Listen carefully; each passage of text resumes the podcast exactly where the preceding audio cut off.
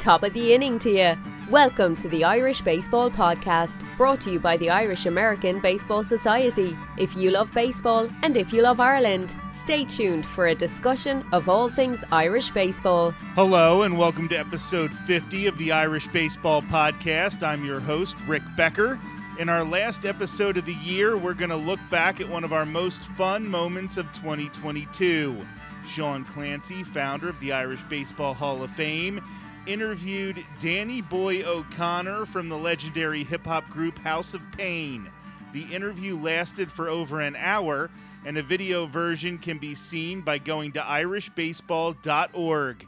Right now, you can hear the first part of Sean's conversation with Danny Boy from the Crack in the Bat on Irish Baseball TV week's uh, edition of Crack in the Bat brought to you by the Irish American Baseball Society. The Irish American Baseball Society is a society for Irish people who love baseball and uh, baseball people who love Ireland. Uh, I'm Sean Clancy. I'm also president of the Irish American Baseball Hall of Fame. And I'm delighted to be talking to my guest today, which is uh, Danny Boy O'Connor. People will, may not recognize the name, but you definitely remember House of Pain. Uh, Danny, it is an absolute pleasure to have you with us here today, and thank you for taking time to spend uh, and talk about baseball, talk about Ireland, and a lot of other stuff. How you doing? I'm good. I'm good. It's, it's good, good to be here. I follow you guys on Twitter, and I definitely am Irish, and I definitely love baseball, so I feel right at home. So let's talk about that for a second. Born in Brooklyn. Yeah, born in Brooklyn in the 60s, moved uh, immediately to Staten Island with my grandparents because my father went to prison when I was two months old and my mother was a, a single parent. I uh, moved to California when I was about six years old, and then my mother exported me back to uh, New York and New Jersey area until I was about 16. I've had a very unique upbringing. Uh, looking back, I couldn't have planned it any better.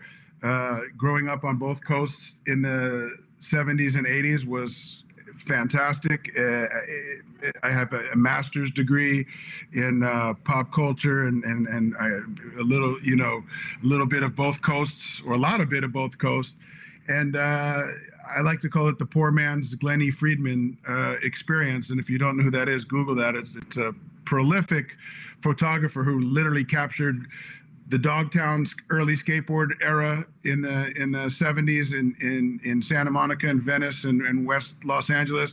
Then he goes to the parlays that into the punk rock stuff. So he's done like the Minor Threat album cover and a million other album covers that you love. And then he ends up at Def Jam and doing all the the, the hip hop stuff from the wow. Beasties to Public Enemy. So if you Google Glennie Friedman, and he also, which is one of the greatest things ever, he he lent uh, Suicidal Tendencies 20 grand to get their first album to go. So he's executive producer and the photographer on the first Suicidal Tendencies record, which I'm not going to lie was the first punk record that I ever bought. It, originally, I was a little too young for the first wave of punk by a couple years. So, you know, I was more of a hip hop dude at at the at its inception than I was punk, and then later, you know, filled in the gaps. But yeah, uh, what a way to grow up. I, I, don't regret a moment of going back and forth. And uh, nowadays, everybody can do that via the internet. We're all kind of on the same page.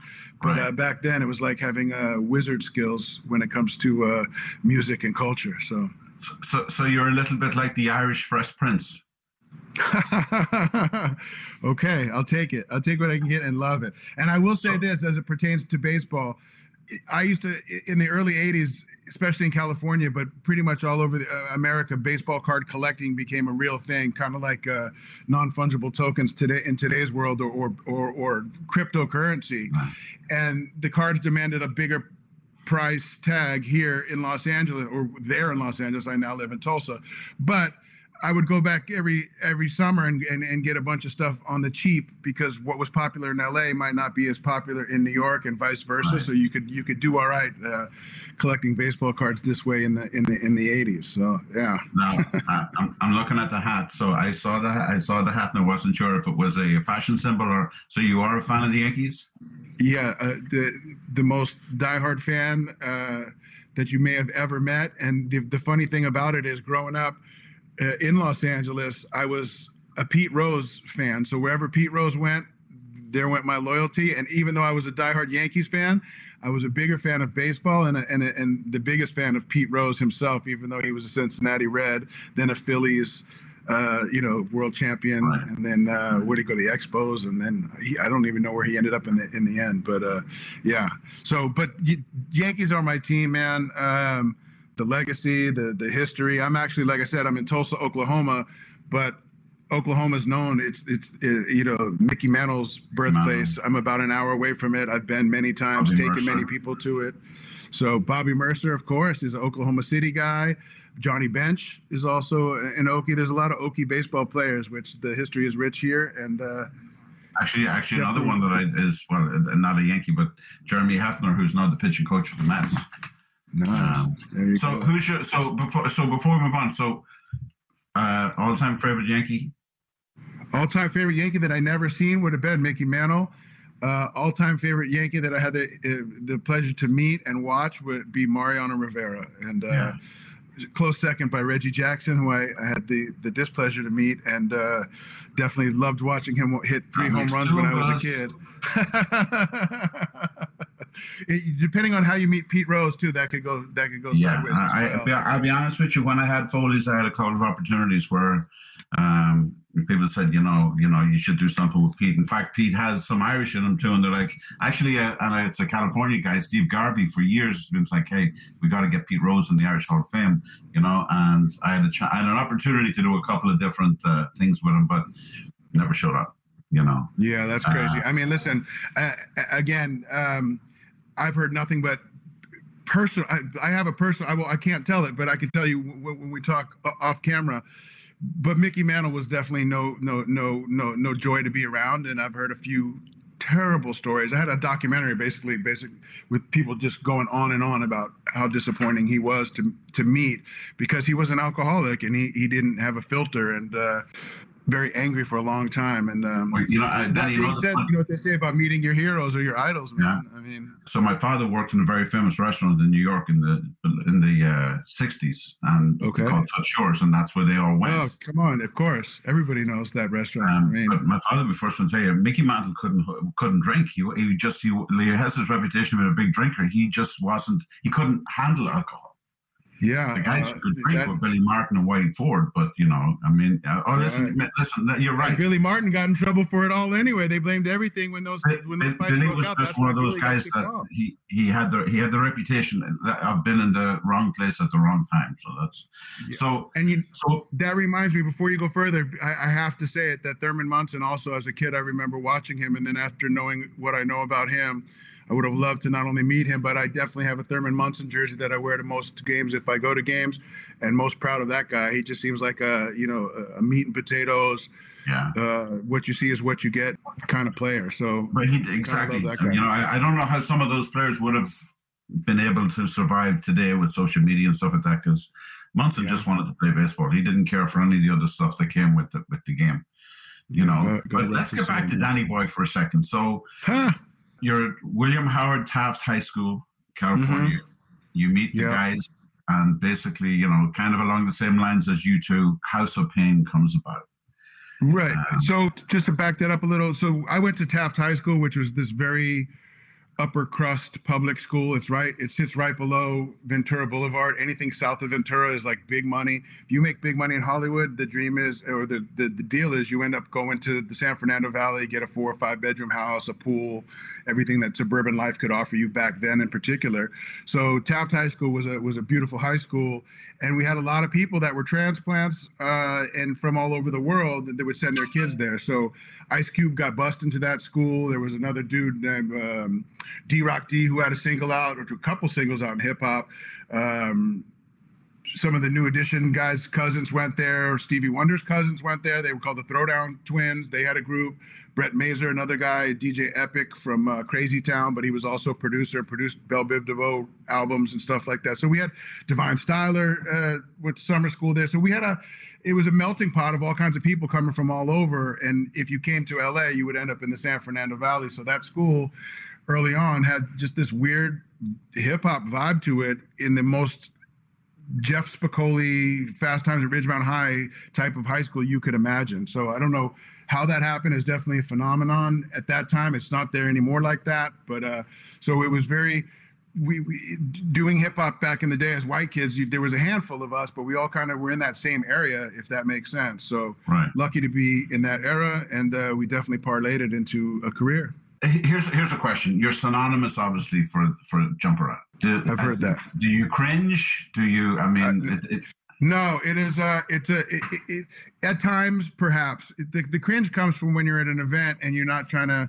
You're trying to just be involved in the event, or you're. You're. You know, it's. I like to. I like escapism too. This is what sports provides. It's like a, a couple hours of like turning off the outside world and focusing on something that'll just you know take your mind away. And then the song comes on, and depending on mood or or whatever, it, then it, it brings me back to old resentments or the glory days or whatever, whatever.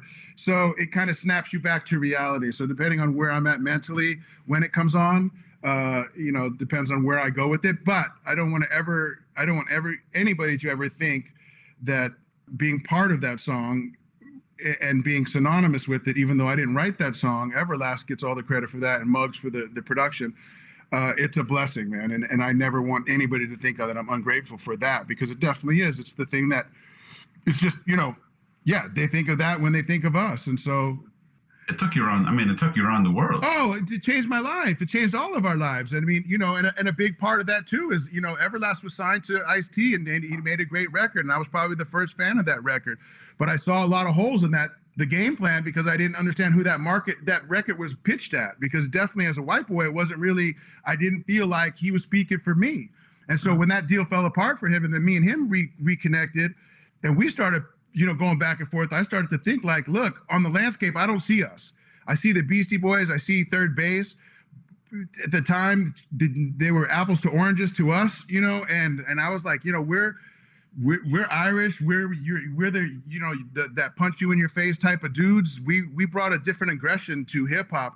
And I said earlier that I was a fan of Suicidal Tendencies, and in more ways than one. But Suicidal Tendencies, when they played, they had a gang that followed them, and that gang was Suicidals, and we had a gang before we had a band, if that makes sense. And we were Right. a, a, a, a two tone uh, bunch of misfits, mostly Irish, but a few black dudes, a few Mexican dudes, a few. We were, we were, and we were at all the spots. And believe me when I tell you, we were known before we were known for making records. We were known for getting in a lot of trouble that way.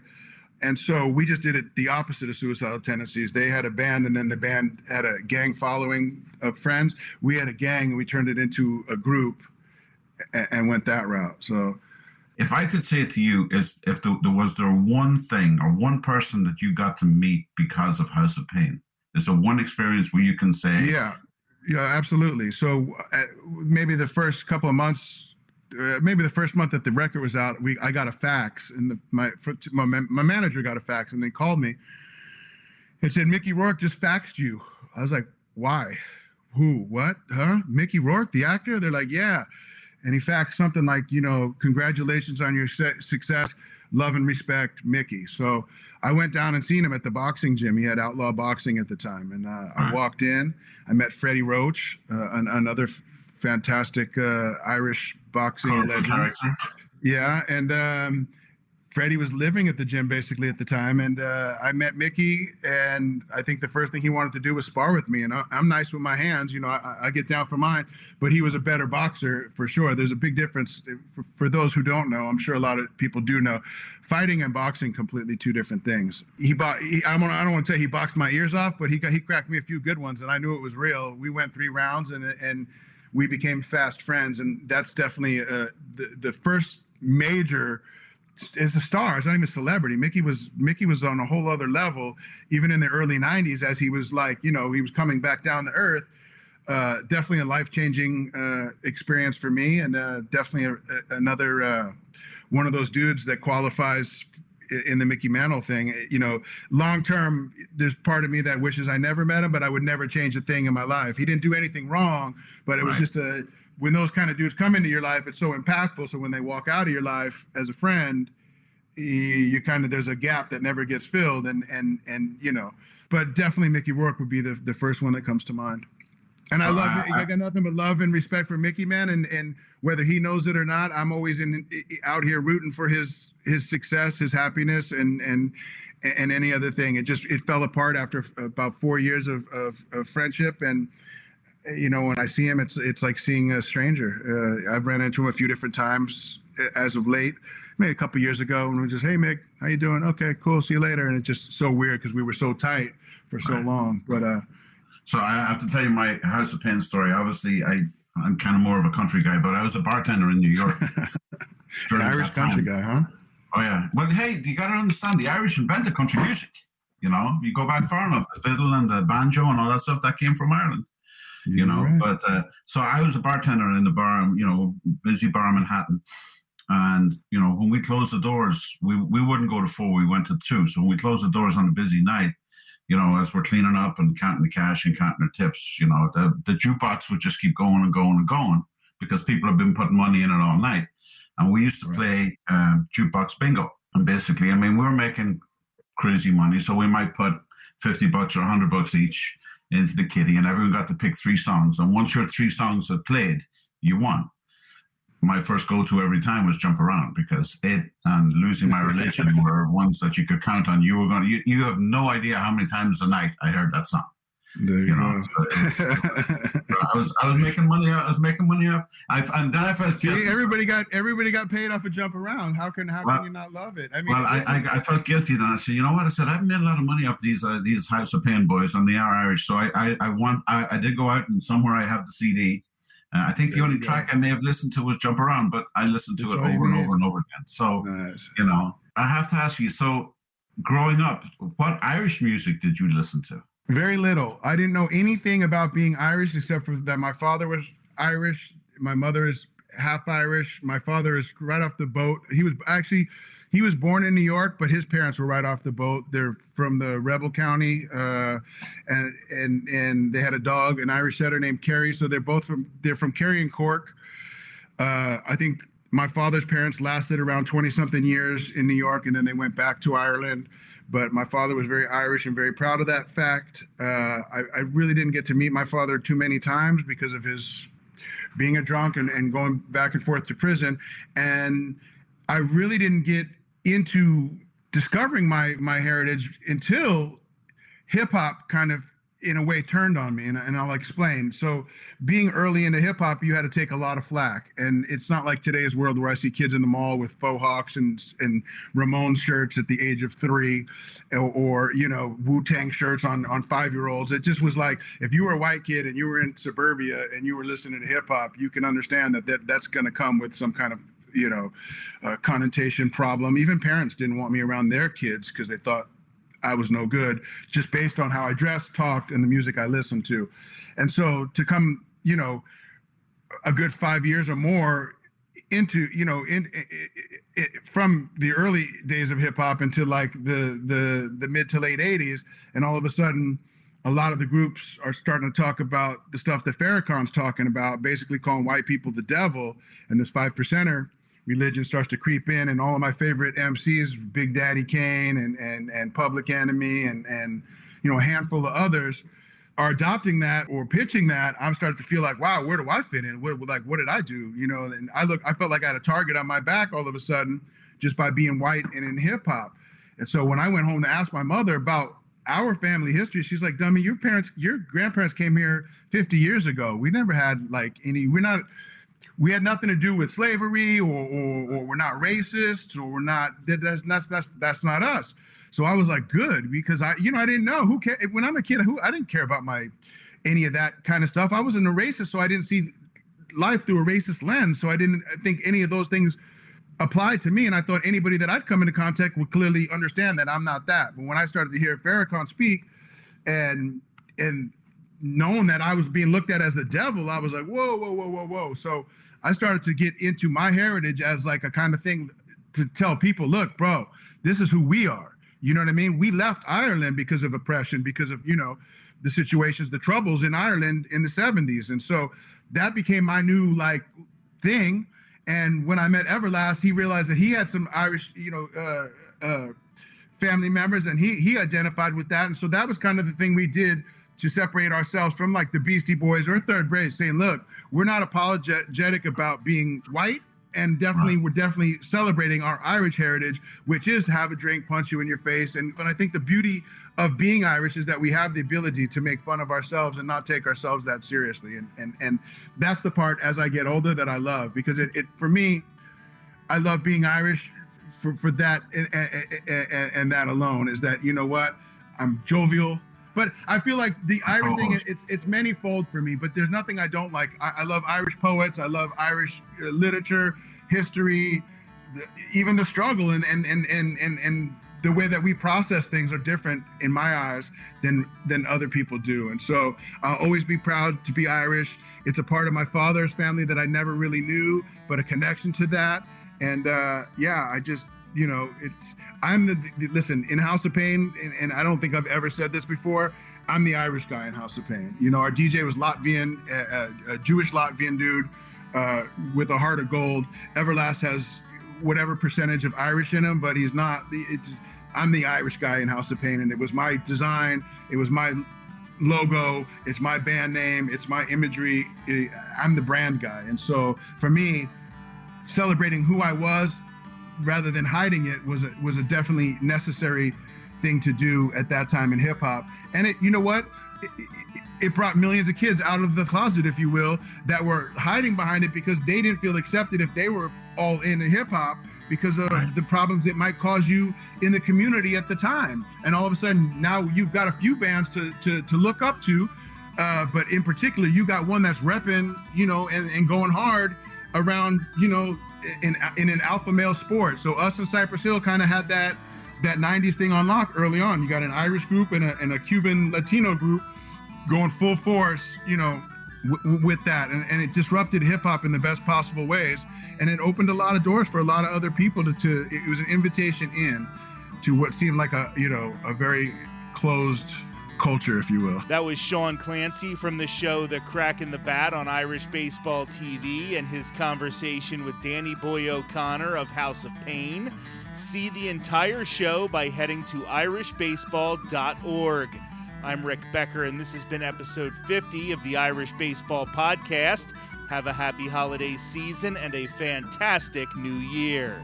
Thanks for listening to the Irish Baseball Podcast. The Irish Baseball Podcast is a production of the Irish American Baseball Society. Visit us online at irishbaseball.org and connect with us on social media. And remember, there's no place like home.